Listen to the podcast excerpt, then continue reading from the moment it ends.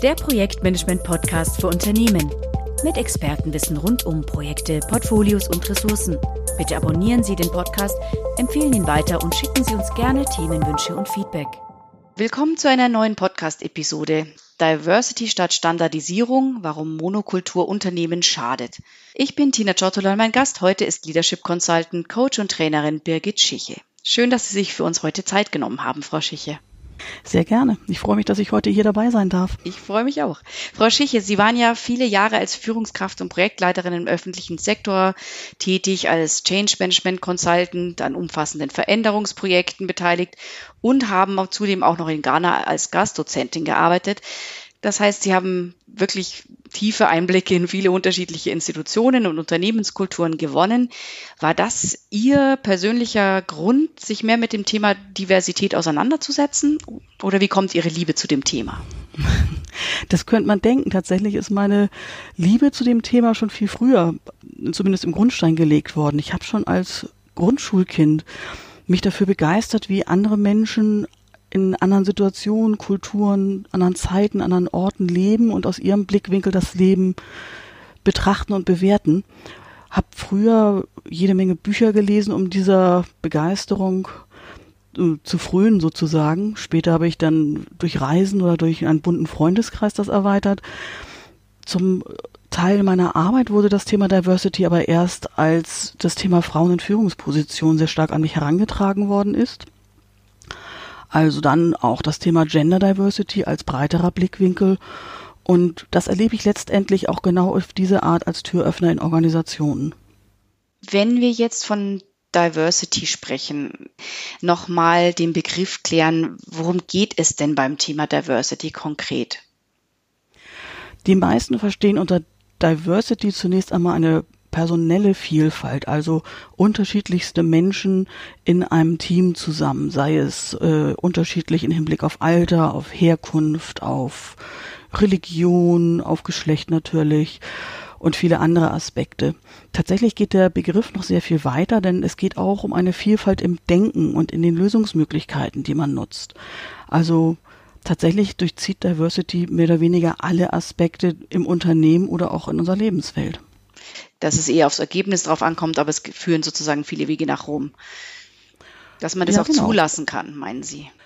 Ja, dass man das nicht nur zulassen kann, sondern dass man tatsächlich auch mal unterschiedliche Wege ausprobiert. Selbst wenn man sagt, okay, das hat bisher immer gut funktioniert, muss das nicht heißen, dass es auch in Zukunft immer genau auf diesem Weg, den ich gewohnt bin, gut funktioniert, sondern es kann eine Bereicherung sein, einfach mal neue Wege auszuprobieren, neue Methoden oder neue Tools, Arbeitsgeräte mit einzubeziehen und ähnliches es ist ja gerade eigentlich eher so, dass Standardisierung und Automatisierung als die großen Hebel gegen die große Komplexität in der heutigen Arbeitswelt eingesetzt werden.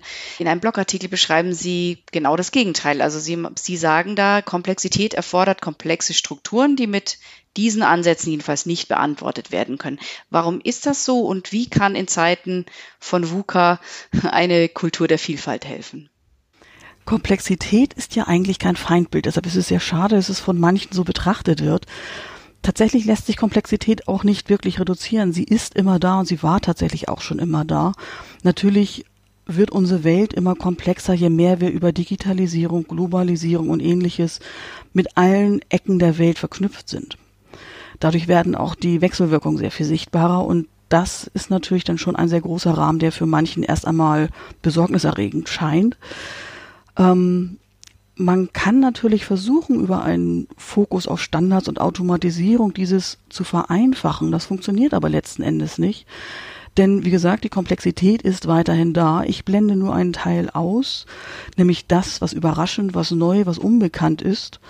Tue so, als wäre der Restblickwinkel, also quasi, ich gucke durch nur noch ein Auge, ausreichend und übersehe dadurch vieles. Trotzdem nimmt die Komplexität, die ausgeblendeten Aspekte ja Einfluss auf das, was passiert um mich herum und das, wie ich mich beispielsweise im Unternehmen bewege. Das führt dann ganz schnell zu ungünstigen oder falschen Entscheidungen. Beispiel, sehr einfach und sehr banal. Ein Bauer, der zur Erdbeerernte nichts ahnt, nur Menschen mit Rot-Grün-Sehschwäche einsetzt, hat ein Problem, weiß das aber erstmal nicht, sondern erst dann, wenn die erste Ernte eingefahren ist. Und dann ist schon ein Teil der Ernte verloren. Wenn ich also im Unternehmen ganz viel ausschließe, was zur Komplexität eigentlich dazugehöre, glaube ich an eine trügerische Sicherheit, komme zum Ende aber dann eben auf die Idee und auf die Erkenntnis, dass mir einiges hm, verloren gegangen ist und dass ich möglicherweise auch wirtschaftliche Verluste dadurch habe. So ist das, wenn ich Diversität zum Beispiel ausgrenzen möchte. Das heißt, der Vorteil an Diversität oder Diversity zu leben, äh, in, die Unternehmenskultur mit einzubinden, äh, heißt, dass ich eine Wahrheit, die sowieso äh, existiert, eine Komplexität, die sowieso existiert, eben auffangen kann durch die verschiedenen Blickwinkel, durch die verschiedenen Kulturen, Menschen, die ich integriere ins Team. Ja, also man sagt in der Systemik zum Beispiel, ähm, man kann Komplexität nur mit Komplexität begegnen oder mit Vielfalt begegnen in dem Fall. Komplexe Systeme und Probleme, die immer eine unbekannte Größe in der Gleichung haben, brauchen eine entsprechend, einen entsprechend breiten Blickwinkel, um mögliche Lösungen auszuprobieren, auch verschiedene Wege zu testen. Möglicherweise klappen nicht alle diese Wege. Auch das ist kein Scheitern, sondern einfach ein Ausgrenzen an funktionierenden und nicht funktionierenden Möglichkeiten. Ähm, hier muss ich einfach neue Wege und neue Lösungen erst finden, denn es gibt noch keine, wie es die für einfache Systeme und Herausforderungen ja teilweise gibt. Das sind die, für die ich dann auch Standards erstellen kann und auch weiter auf Standards und Automatisierung setzen kann. Das heißt, wir, wir schauen hier ja mit dem Projektmanagement-Winkel drauf, äh, Fokus drauf. Da ist ja sowieso per se der Ausgang nicht vorhersehbar. Das ist einzigartig, dadurch jedes Mal immer ein bisschen neu und verlangt ja nach Diversität eigentlich dann auch. Genau. Also ich habe, äh, wie Sie ja vorhin schon sagten, früher auch als Projektleiterin in Bildungsprojekten gearbeitet. Dort hatten wir natürlich vielfältige Herausforderungen und deshalb war es mir sehr wichtig, dass mein Team möglichst viele Facetten auch unserer Zielgruppen abbilden kann, um letztlich jedem einen Ansprechpartner, eine Ansprechpartnerin anbieten zu können und auch gezielt auf die verschiedenen Aspekte und Lebensfragen eingehen zu können. Ich brauchte männlichen Ansprechpartner, ich brauchte Menschen mit Migrationshintergrund, unterschiedliche Religionen, unterschiedliche Temperamente und habe tatsächlich bei der Auswahl meines Teams geguckt, was kann ich, was bringe ich mit und wo bin ich nicht so gut oder nicht so gut geeignet für die Herausforderung, die sich stellt. Wer kann mich also bestmöglich ergänzen? Und das war tatsächlich ein ausgesprochen gutes Team, was auf diese Art und Weise herausgekommen ist. Das bedeutet aber auch, dass man, wenn man Diversität leben möchte im Unternehmen, einen Teamcharakter leben muss. Also sich nicht als Individuum, Alleinkämpfer, Einzelkämpfer zu sehen, sondern im Verbund mit dem Team zu versuchen, als Gesamtpaket die beste Lösung zu erzielen. Richtig, Vielfalt funktioniert nicht im Einzelkämpfertum da ist naturgegeben immer schon mal eine Grenze meines Blickwinkels gesetzt. Vielfalt funktioniert darüber, dass ich wirklich über den Tellerrand hinaus gucke, dass ich anderen die Möglichkeit gebe, sich zu Wort zu melden, Ideen einzubringen, dass ich ihnen zuhöre, genauso wie ich erwarte, dass man mir zuhört. Hm, es funktioniert auch so, dass ich eben zulasse, dass man Dinge ausprobiert, dass Fehler nicht gleich als Scheitern abgetan werden, sondern dass man aus dem, was nicht funktioniert hat, lernt, um einen Weg zu finden für das, was funktionieren kann, in der Situation, für die es eben noch keine vorgefertigten Lösungen gibt. Und Vielfalt braucht auch immer ein Netzwerk. Wie sieht so ein Netzwerk aus? Das kann je nach Organisation damit beginnen, dass man beispielsweise im eigenen Unternehmen ein Netzwerk fördert, also die Menschen durch verschiedene Aktionen zusammenbringt. Es gibt ja so etwas wie Never Lunch Alone beispielsweise oder äh, es gibt diese WOL, also Working Out Loud Circle, in denen sich Menschen zusammentun. Das ist eine Art des Netzwerkens. Oder auch äh, Ingenieurinnen im Unternehmen tun sich zusammen und ähnliches. Darüber hinaus kann jeder Mensch für sich entscheiden zu Netzwerken, indem er über die Social Media und auch reale Treffen mit anderen Menschen in Austausch geht, sich neue Impulse sucht was sind jetzt gebündelt mal so klassische Vorteile, wenn ich mal so meine Checkliste zusammenstellen möchte oder jemanden überzeugen möchte in meinem Unternehmen, dass wir jetzt ähm, die, mehr Diversität hineinbringen in die Kultur? Also das erste Argument ist für mich immer, dass äh, Vielfalt, Diversität letztlich die einzig vernünftige Antwort auf die Komplexität unserer aktuellen Lebenssituation ist. Ohne das ist ein Unternehmen im Endeffekt nicht zukunftsfähig und damit auch nicht überlebensfähig. Darüber hinaus gewinnt jedes Unternehmen, jedes Team durch äh, Diversität, weil es einfach einen breiteren Blickwinkel hinzubekommt, eine viel größere Handlungsvielfalt auf die verschiedenen Situationen, mit denen man konfrontiert wird. Ähm, innerhalb dieser Situation können die Einzelnen, Sie sagten ja vorhin persönliche Entwicklung, die Einzelnen tatsächlich sich auch viel weiter persönlich entwickeln, als wäre man in einer Umgebung von mehr oder weniger gleichen Persönlichkeiten. Mhm. Also auch die persönliche Weiterentwicklung, die äh, Entwicklung von Stärken und Potenzialen, die in uns allen stecken, kann dort viel besser stattfinden. Ein Unternehmen gewinnt durch Vielfalt, weil man wesentlich besser auf die verschiedenen Kundenwünsche und Kundengruppen eingehen kann. Also es gibt eine Vielzahl von Vorteilen, die würden tatsächlich die Dauer dieses Podcastes sprengen, wenn ich sie alle aufzähle. Mhm. Darüber hinaus macht es einfach Spaß. Äh, Teams sind innovativer, kreativer und sehr viel dynamischer. Es ist ja auch dann eine gewisse Atmosphäre der Toleranz und des Vertrauens, in der man wahrscheinlich einfach auch viel, naja, viel besser sich entwickeln kann, weil es eben nicht darum geht, sich schützen zu müssen, sondern gemeinsam zu etwas Größerem beitragen zu dürfen ja, oder zu können. Das ist ein ganz wichtiger Punkt tatsächlich. Viel, häufig wird vergessen, dass man bei all der Begeisterung für Vielfalt die verbindenden Punkte weiterhin im Fokus behält, also gemeinsame Werte und gemeinsame Ziele, die man als Team oder als Unternehmen hat.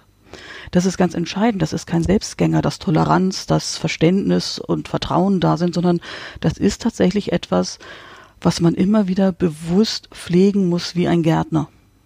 Haben Sie für uns ein Beispiel, wie so ein Team oder ein Projekt durch einen Diversitätspart sozusagen produktiver, innovativer oder ja, einen größeren Projekterfolg erzielen konnte? Haben Sie da für uns irgendein griffiges Beispiel? Ja, ich kann tatsächlich aus meinem eigenen äh, Berufsweg erzählen. Ähm, als ich als Change Management Consultant in der Automobilindustrie für einen größeren Projektabschnitt äh, beschäftigt war, hat man sich bewusst mich ausgesucht, was tatsächlich überraschend war, denn ich hatte vorher absolut nichts mit der Automobilindustrie zu tun, sondern kam eben aus diesem ganzen Umfeld der äh, Bildungsprojekte Trotzdem hat man mich mit an Bord geholt, denn es ging darum, auf die Ängste, Bedürfnisse, Sorgen der Beschäftigten einzugehen, den Kommunikationsprozess intern innerhalb dieses Werkes äh, gezielter und bewusster zu gestalten und hat deshalb auf jemanden gesetzt, der ohne Vorurteile und mit einem ganz anderen Fokus herangeht an die Fragen. Und das hat sich tatsächlich insofern bewährt, als dass andere Werke einige meiner Lösungen und Methoden denn auch übernommen haben. Ja klar, also äh, man sagt ja auch, ähm, dass oft Frauen eben gerade so im emotionalen Bereich eine gewisse Grundfähigkeiten mitbringen, die dann auch unter Umständen zu einem etwas geschmeidigeren Change-Prozess führen können, weil sie einfach da ein bisschen mehr in, ins Verständnis reingehen gegenüber Ängsten, die da vielleicht vorherrschen. Ähm, vielleicht können Sie da nochmal auch äh, einen Satz dazu sagen, wie Ihre Erfahrungen waren oder wie es dazu kam, dass Sie zu diesem Thema gekommen sind. Das ist tatsächlich ein kleines bisschen ein zweischneidiges Schwert. Denn äh, auf diese Art bedienen wir jetzt ja auch gerade hier in unserem Gespräch wieder Stereotype. Mm. Auf der anderen Seite ist es nun mal so, dass wir in der Sozialisation schon vielfach immer noch dieses Stereotyp auch abbilden und damit Frauen tatsächlich auch so geprägt sind. Deshalb kann ich es eben auch nicht ganz von der Hand weisen, dass Frauen äh, die Eigenschaften, die Sie eben genannt haben, tatsächlich dann auch häufig mitbringen. Es hätte aber auch ein Mann sein können, der diese Aufgaben oder diese äh, Eigenschaften entsprechend mitbringt. Das will ich einfach nur nochmal betonen. Mhm. Wir machen sonst einfach unseren, unsere, äh, unseren Blickwinkel zu eng für die Möglichkeiten, die bestehen. Ähm, was aber trotzdem ein Argument dafür ist, mehr Frauen in Führungspositionen hineinzunehmen, ist einfach, dass auch da wieder natürlich der Blickwinkel erweitert wird, nicht nur durch Aspekte, die durch die Sozialisation in unserer Gesellschaft bedingt sind, sondern ähm, einfach weil tatsächlich Frauen häufig nochmal andere Werte leben oder weil sie bestimmte Erfahrungen mitbringen, die Männer ebenso nicht mitbringen, weil sie bestimmte Probleme mitdenken, die andere Frauen betreffen, die aber bei Männern nicht im Hinterkopf sind. Das sieht man ja gerade in der Corona-Situation, dass vielfach von Männergremien Lösungen gefunden wurden, die letzten Endes doch dann auf Kosten der Frauen häufig gehen, weil man erwartet, dass Frauen zwar im Homeoffice sitzen, aber gleichzeitig äh, sich auch um die Versorgung der Kinder und weitere Aspekte in Haushalt und Familie kümmern keiner ist auf die Idee gekommen, das zu hinterfragen, dass das geht. Ja, also Frauen im Team hätten das sicherlich mitbedacht und hätten vielleicht auch andere Lösungen dafür gefunden. Ja, also man liest ja, dass die Mehrheit und dass es immer noch ein Frauenthema war, jetzt auch Corona wieder. Also ja. da gebe ich Ihnen ganz recht, genau. Ähm, eine, einen Aspekt hätte ich gerne noch mit Ihnen besprochen. Es ist ja, wir haben schon gesagt, ähm, komplexe Dinge können nicht mit Vereinfachung gelöst werden. Aber es gibt ja dennoch den Trend ähm, im Projektmanagement gerade äh, wieder der einzelne Aspekte oder Prozesse oder Herangehensweisen zu vereinfachen, weil ähm, die Komplexität einfach so groß geworden ist, dass man sie nicht mehr so kontrollieren kann mit den alten Strukturen. Wie spielt denn hier jetzt so das Thema Diversity mit rein? Also ist es ein Widerspruch, weil Diversity ja nochmal weitere Aspekte in den Topf mit hineinwirft, die man vielleicht jetzt unter dem Deckel Standardisierung, Automatisierung einfach vielleicht ausgeblendet hätte? Oder sagen Sie, wie Sie vorhin eben meinten, man kann das schon tun, zu vereinfachen, aber man hat dann eben einfach nicht alles abgebildet. Also, dass Sie vielleicht nochmal uns kurz positionieren, wie spielt denn da das Thema Diversity rein, wenn man an diesen Simplifizierungstrend in vielen Unternehmensprozessen betrachtet? Grundsätzlich würde ich erst einmal sagen, Simplifizierung hat dann für eine Weile ihre Berechtigung, wenn es darum geht, die Komplexität der Situation und Einzelaspekte erst einmal wirklich zu verstehen, so gut es irgend machbar ist. Da hilft Simplifizierung definitiv erstmal bei. Eine Lösung oder ein Dauerzustand kann das aber jedenfalls auf keinen Fall sein. Ähm, Diversität ist einfach notwendig und das Einzige, was möglich ist, um Komplexität sinnvoll zu begegnen. Beherrschen können wir Komplexität ohnehin nicht oder kontrollieren. Ähm, wichtig finde ich dabei den psychologischen Aspekt. Je lauter der Ruf nach Simplifizierung und Standardisierung wird, umso deutlicher wird, dass den Menschen etwas fehlt, dass sie sich überfordert fühlen, Ängste entwickeln äh, und eben sich mehr Kontrolle über etwas wünschen. Diese Kontrolle können wir ihnen aber nicht über Standardisierung, Automatisierung oder so etwas geben, sondern sie gewinnen eigentlich am besten mehr Souveränität und Sicherheit in einem divers aufgestellten Team. Denn dann wissen sie wieder, wir haben jemanden im Team, der diesen Blickwinkel mitdenken kann, der hier schon mal in irgendeiner Form Erfahrung gemacht hat, von der wir lernen können. Also auch hier ist ein divers aufgestelltes Team wieder eine große Hilfe, um mit Komplexität besser umgehen zu können. Also ist es eben Diversity mit Ihren Worten in der Kombination sinnvoll, dass man sagt, man äh, nimmt da Simplifizierung, wo sie Sinn macht, aber immer im, mit dem breiten Blickwinkel eines divers aufgestellten Teams zum Beispiel. Ja, wie gesagt, Simplifizierung äh, von Komplexität dann nur um vorübergehend eine Möglichkeit zu schaffen, etwas besser zu verstehen und nicht darauf stehen zu bleiben, denn letzten Endes wirkt die gesamte komplexe Situation ja auf mich und meine Herausforderungen ein. Ähm, und wichtig ist eben auch die Unterscheidung. Was sind denn komplizierte Prozesse und Herausforderungen, also Dinge, für die ich zwar viel Wissen brauche, die aber ansonsten schon bekannt und aufgeschlüsselt sind und die ich damit dann auch irgendwie beherrschen kann und was sind wirklich komplexe Herausforderungen und Situationen, bei denen ich im Endeffekt mitschwimmen muss im Fluss, um damit umgehen zu können. Wenn ich jetzt das Unternehmen begriffen habe, ja, Diversity ist etwas, was mir und meinem Unternehmen förderlich sein könnte, wie würde man denn jetzt starten? Also angenommen, ich habe einfach noch in meinem Unternehmen in vielen Bereichen wenig Diversity, also weiß ich, Männerdomäne, keine Meetingkultur, wo man irgendwie freier spricht oder äh, hätten Sie Tipps, wie man das jetzt angehen könnte? Mhm. Also die letzten Jahrzehnte, fast Jahrhunderte sind bei uns ja tatsächlich von so einem Effizienzdenken kontrolliert worden, gesteuert worden. Äh, und Effizienz heißt immer alles so einfach zu machen wie möglich. Das klappt natürlich nicht mit Diversität. Ich muss also gucken, dass wieder mehr Wirksamkeit, Effektivität in den Fokus kommt und nicht Effizienz alles bestimmt. Häufig ist es so, dass sich beispielsweise äh, Personalbeauftragte an, an äh, mich wenden, um einen Anstoß für dieses Thema zu geben, oder dass es Gleichstellungsbeauftragte sind, dass es manchmal auch schon Diversity Manager sind, die im Unternehmen bewusst solche Prozesse anregen sollen. Ganz oft geht es über die Schiene Frauen in Führungspositionen, Gender Trainings, manchmal sogar schon Diversity Management Trainings, was sehr viel seltener ist.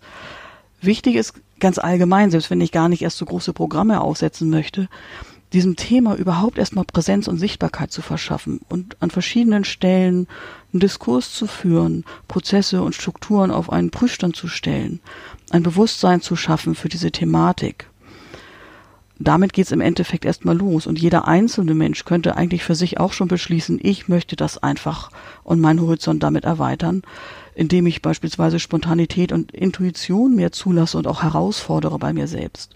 Bewusst neue Erfahrungen zulasse, Neues ausprobiere oder Freude am Lernen und Experimentieren mal wirklich weiter auslebe und nicht immer zurückstelle, mich mehr vernetze, insgesamt einfach über den Tellerrand schaue.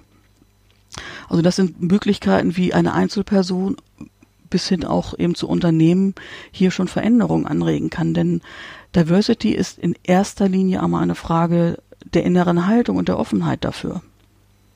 Was mich noch interessieren würde, Frauenförderung, wie würde die aussehen ohne die Quote? Also Sie, Sie schreiben ja auch in Ihrem Artikel, dass Sie eben weg wollen von den Stereotypen. Nur wie bringe ich sozusagen die Diversität rein, wenn ich nicht auch mich stereotyper Begrifflichkeiten zumindest bediene? Mhm.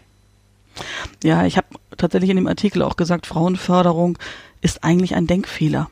Denn es äh, vermittelt erstmal den Eindruck, dass Frauen Nachhilfe bräuchten oder dass Frauen eine Starthilfe bräuchten. Das ist es eigentlich nicht, sondern vor allen Dingen braucht das Unternehmen eine solche Starthilfe, indem es neue Öffnungen schafft für andere Herangehensweisen und Möglichkeiten. Ja, trotzdem brauchen tatsächlich auch Frauen manchmal nochmal äh, zusätzliche Unterstützung, leider manchmal auch die Quote, aber die wollen wir hier nicht diskutieren, um überhaupt erstmal eine Veränderung im Unternehmen zu erreichen, um diese grundsätzliche naja, Monogamie hätte ich fast gesagt, mal ein wenig aufzubrechen. Mhm.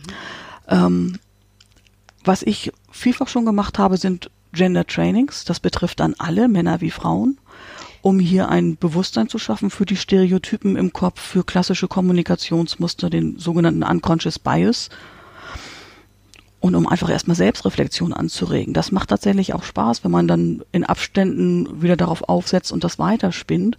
In einem Landkreis habe ich zum Beispiel die Möglichkeit gehabt, zunächst solche Trainings mit den Führungskräften durchzuführen und später in die einzelnen Fachbereiche und Abteilungen hineinzugehen, mit den Teams zu arbeiten und das neu gewonnene Bewusstsein für diese Gender-Thematik auch zum Vorteil ihrer ratsuchenden Menschen einsetzen zu können. Können Sie uns da ein Beispiel nennen? Was fragen Sie da? Also es geht tatsächlich zuerst einmal darum, Stereotype sichtbar zu machen. Nach was für, also auf was für Schubladen falle ich eigentlich selbst herein oder greife ich einfach selbst zurück? Und wo haben sie noch ihre Berechtigung und wo eben in der Mehrheit nicht? Das macht Spaß. Wir machen das auf sehr spielerische Art und Weise, äh, so dass es tatsächlich auch unterhaltsam ist. Genauso gehört aber auch dazu, mal zu gucken, wie funktioniert eigentlich Kommunikation? Was ist an den Kommunikationsmustern von Frauen anders als bei Männern? Oder warum reagieren Frauen auf beispielsweise Stellenausschreibungen anders, als es Männer tun? Wie beeinflusst das eigentlich den Rekrutierungsprozess in Unternehmen? Auch solche Aspekte spielen dann mit rein.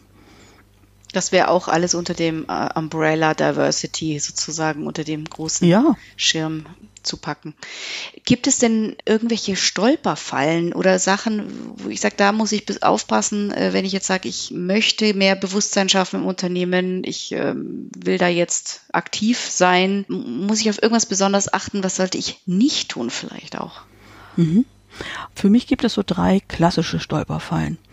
Eine ganz typische, die ich schon sehr oft erlebt habe, ist das ist die Annahme, es würde reichen, so ein, zwei Trainings zu machen für ein, zwei Tage und dann ist es erstmal gut. Das Thema Diversity ist keine Maßnahme, sondern es ist einfach ein laufender Prozess, der wachgehalten werden muss. Es braucht einen Dialog, der immer wieder weiter bedient wird. Nur so kann es tatsächlich in die Strukturen eines, einer Organisation hineinwirken und Veränderungen anstoßen. Also eigene Prozesse und Lösungen auf den Prüfstand stellen, die Strukturen verändern, gucken, wo bin ich auf ausgetretenen Pfaden, die nicht mehr funktionieren unter den neu gewonnenen Gesichtspunkten. Dazu gehört auch Sichtbarkeit, deutlich zu machen, dass neue Wege möglich sind jedes System ist im Prinzip ja darauf bedacht, sich selbst zu erhalten und jeder Mensch strebt nach Be Bequemlichkeit. Wenn dann noch der hohe Effizienzdruck hinzukommt, wird Diversity sofort wieder zur Disposition gestellt und gerät in Vergessenheit.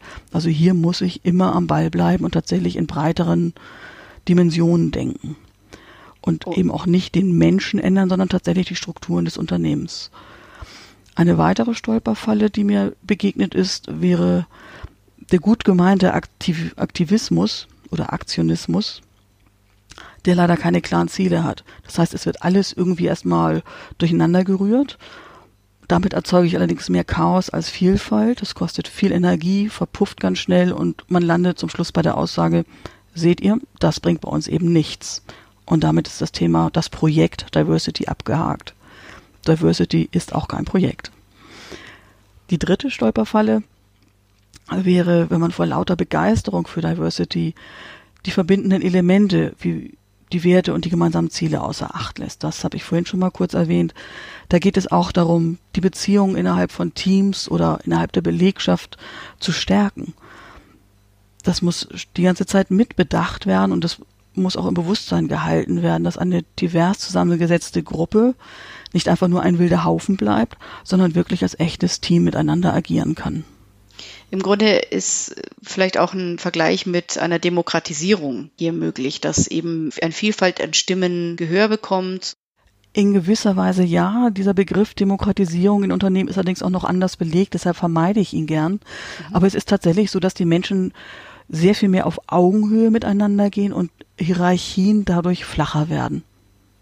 Und das ist auch eine der klassischen Veränderungen, die sich im Unternehmen dann häufig beobachten lassen, dass Diversität auch dazu führt, dass weitere Prozesse in Gang kommen, beispielsweise der Prozess in Richtung Agilität. Der spielt da natürlich sehr stark mit rein, weil da geht es ja auch um eine Enthierarchisierung, nicht mehr dieses Top-Down, ich drücke äh, alles nach unten weiter, sondern da kommt ja dann eben die Lösung aus dem Team. Ja, das, also das Thema Führung fällt nicht weg, sondern es verändert sich total. Auf eine ganz diverse Art und Weise, denn es gibt tatsächlich dann die situationsbedingte Führung oder die projektbedingte Führung und nicht mehr die per Ernennung auf quasi Lebenszeit bedingte Führung innerhalb eines hierarchischen Systems. Und das macht es ebenfalls sehr spannend und sehr wertvoll, äh, Diversität zuzulassen und die Unterschiedlichkeit damit auch wirken zu lassen zum Wohle der eigenen Projekte und der eigenen Kunden im Endeffekt. Vielleicht können Sie uns da noch einmal ganz kurz ein Beispiel ähm, geben zu dieser situativen Führung. Ich meine, es wird doch nach wie vor dann trotzdem in Unternehmen gewisse Positionen und Rollenbesetzungen geben, die Entscheider sind. Ja, die werden ja natürlich auch Entscheider bleiben. Wie meinen Sie dann aber, ähm, ist hier die Situa das situative Element? Wie, wie äh, kann ich das verstehen? Ich gehe nicht unbedingt davon aus, dass in einem agilen Unternehmen oder ein, ein Unternehmen, das zunehmend auf Agilität setzt, die hierarchischen Führungspositionen und Entscheiderpositionen erhalten bleiben. Das ist gar nicht unbedingt der Fall. Also das Einzige, was das deutsche Recht erfordert, ist eine Geschäftsführung. Ähm, aber selbst die Person kann, kann weitgehende Entscheidungsbefugnisse ja an Teams abgeben. Also insofern ist hier mehr oder weniger alles denkbar, was ein Unternehmen, egal welcher Größe, für sich als sinnvoll erachtet. Und insofern gibt es viel mehr Chancen, dass Menschen einfach zeitlich befristet oder auf bestimmte Projekte begrenzt, bestimmte Themen begrenzt, Führungsaufgaben wahrnehmen. Eben immer derjenige oder diejenige Person, die die beste Qualifikation dafür mitbringt, die meisten Erfahrungen, die wichtigsten Aspekte, die für die Führung an dieser Stelle gerade benötigt werden. Ja, und das wäre ja natürlich dann auch wieder ein äh, klarer Schub in Richtung größerem Projekterfolg oder Ergebniserfolg. Ja, und das, das spielt eben auch vielen Menschen äh, oder vielen Wünschen der Menschen in die Hand. Also es gibt ja immer mehr, auch gerade jetzt unter den etwas jüngeren Generationen, die sagen, ich will gar nicht unbedingt eine Führungsposition haben. Jedenfalls keine, die so ist, wie ich das von früher kenne, quasi auf Lebenszeit und mit irgendwie 80 Stunden Woche so ungefähr und Verzicht auf viele Aspekte in Familie und ähnlichem Konkurrenzkampf dafür inbegriffen so soll Führung eben auch gar nicht mehr aussehen. Das möchten die meisten gar nicht mehr. Und das passt einfach gut dazu, dass man hier die Veränderungsimpulse nutzt. Und diejenigen, die älter sind und trotzdem diese Wünsche schon immer mit sich getragen haben, werden es ebenfalls danken. Auch das ist Aspekt von Diversität. Ich könnte mir vorstellen, dass äh, wenn man dann äh, zu solchen Maßnahmen greift und hier mehr ähm, Diversität ins Unternehmen bringen will, dass da auch wieder, dass man auch auf Widerstand stoßen wird. Widerstand gibt es bei Veränderung immer. Äh, Gehe ich jedenfalls persönlich erstmal von aus. Ich habe ja vorhin gesagt, Systeme wollen sich erhalten. Menschen streben nach Bequemlichkeit. Damit ist Widerstand erst einmal vorprogrammiert, denn jede Veränderung bringt einfach Unbequemlichkeit und äh, unsicheres Gelände mit sich, denn keiner weiß genau, wo es hinführt, beziehungsweise kann sich sicher sein, wie der weitere Weg für ihn oder sie verläuft. Das muss aber kein festes Hindernis sein, sondern es geht darum, hier Transparenz herzustellen, Wege herzustellen, dass die verschiedenen Menschen, die davon betroffen sind von der Veränderung, mitgestalten können, ihre verschiedenen Ansichten, Ideen, Erfahrungen mit einbringen können, sodass der Change-Prozess ein Prozess aller gemeinsam ist und nicht einiger weniger am grünen Tisch, die dann vermeintlich in Anführungsstrichen die anderen mit ins Boot holen. Das schreibt ja immer noch eine Hierarchie fest, die möglicherweise gar nicht mehr dabei rauskommen soll. Mhm. Schön. Ähm, ich glaube, wir haben jetzt einen ganz guten Überblick bekommen. Was würden Sie den Leuten jetzt gerne noch hier, ähm, die hier zuhören, mitgeben? Was ich mitgeben möchte, ist tatsächlich, dass man nicht nahezu krampfhaft am Alten festhält, in der Hoffnung, hierdurch mehr Kontrolle und Sicherheit zu haben. Tatsächlich verliert man zunehmend Kontrolle, sondern sich auf das neue, die neue Situation einzulassen und Vielfalt als Bereicherung zu begreifen und selbst auch als Entlastung und zusätzliche Freiräume, die man dadurch gewinnt. Diversity, Vielfalt macht einfach auch Spaß und dient auch dazu, die Menschen auf vielfache Art und Weise mehr zufriedenzustellen ihnen mehr das zu ermöglichen, was sie sich selber wünschen und gleichzeitig ihnen auch mehr Gestaltungsmöglichkeiten einzuräumen. Gleichzeitig bei aber größerem Erfolg auch für das Unternehmen. Ja, das ist natürlich. ja dann eine Win-Win-Win-Win-Win-Situation. so viele Wins gibt es gar nicht hier. Aus meiner Sicht ist Diversität tatsächlich ein, ein Gewinn für alle definitiv fürs Unternehmen, weil es nur so zukunftsfähig ist und nur so den unterschiedlichen Strömungen unserer Zeit in der, wie Sie es schon sagten, VUCA-Welt überhaupt begegnen kann, der Komplexität begegnen kann, für die Projekte, weil sie dadurch viel mehr auf Kundeninteressen eingehen können, viel mehr sich gegenseitig inspirieren und anregen können und für den einzelnen Menschen, weil er dadurch mehr wachsen kann und auch seine eigenen Wünsche mehr einbringen kann und letztlich mehr Wertschätzung erfährt. Ja, dann bedanke ich mich für das Gespräch. Es war sehr interessant. Viel Erfolg mit Ihren Themen und Ihren Projekten und ähm, vielleicht dürfen wir Sie ja bald mal wieder einladen. Vielen Dank und ich würde mich auf jeden Fall freuen, wenn wir an unser Gespräch hier nochmal bei anderer Gelegenheit wieder anknüpfen können. Weitere Informationen zu Projektportfolio und Ressourcenmanagement finden Sie auf unserem YouTube-Kanal und dem TPG-Blog unter www.tpg-blog.de.